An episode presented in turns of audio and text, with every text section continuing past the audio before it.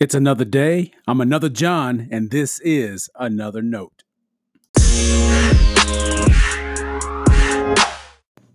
Most of us recall the parable of the Good Samaritan. Even our government recognizes it. All our states have some version of what is called the Good Samaritan law. But do you remember why Jesus told the parable? When you study the Bible, don't forget the who, what, when, where, and why. Those are basic questions we learn to ask in elementary school, and they are still helpful to our understanding the Bible today. Sometimes we rush to spiritualize or find the deeper meaning of every word within a passage. Now, there's room to do that, but often you miss the bigger points of what the word is trying to communicate when you skip over the basic questions of what is happening and who is involved. I'm not going to review the parable today. Rather, I want you to see Jesus rejoicing. 70 disciples had just returned to him. They were first sent out by Jesus, two by two, into the towns ahead of their rabbi to preach the kingdom of God.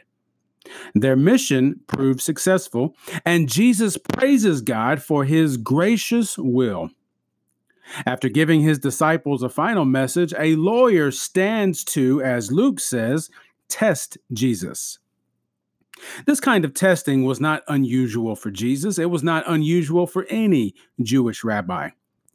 The lawyer asked Jesus, What must I do to inherit eternal life? Jesus asked him to repeat what the law says he must do. The lawyer responds with a faithful answer. In other words, he knew what to say, he knew the right answer. Jesus even says so. Then he says, Do this and you will live. Now, is Jesus implying that the lawyer hasn't been doing this? Or is he encouraging him to continue doing what he knows is right? I say both.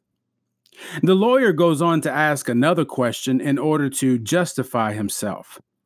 That leads me to think that he wasn't living up to the commands in a way that Jesus would have thought was faithful. He may have even known Jesus would have something more to say. Now, I imagine the lawyer was just doing just enough to convince himself he was right before God. And that's when Jesus tells us the parable we all know just enough. Just enough is an attitude. It's an attitude you can take with how you worship. I'll show up just enough times to keep good with God. It's an attitude you can take with giving. I'll give just enough that I won't feel it. It's an attitude you can take with serving. I'll do just enough to feel like I've helped. Now, maybe I'm overstating it, but just enough is ruining the church. It's ruining our ability to transform the world. Just enough keeps us from sharing the kingdom of God in tangible, needed ways. I don't have the impression that the 70 disciples Jesus sent out had a just enough attitude. And look what happened when they came back. Think about what they saw. People often think of church as boring or irrelevant, maybe even discouraging. The truth is, those people who think that, well, they're not always wrong. And I think one of two things happen. One, they either see the fruit of just enough in our worship or in our service, because believe me, it shows. Or they come with a just enough attitude themselves. And can you imagine if both of those things are true at the same time? How can you make sure you don't live with a just enough attitude? Easy. Remember the who, what, when, where, and why. What question did the lawyer first ask? And what did Jesus say was right?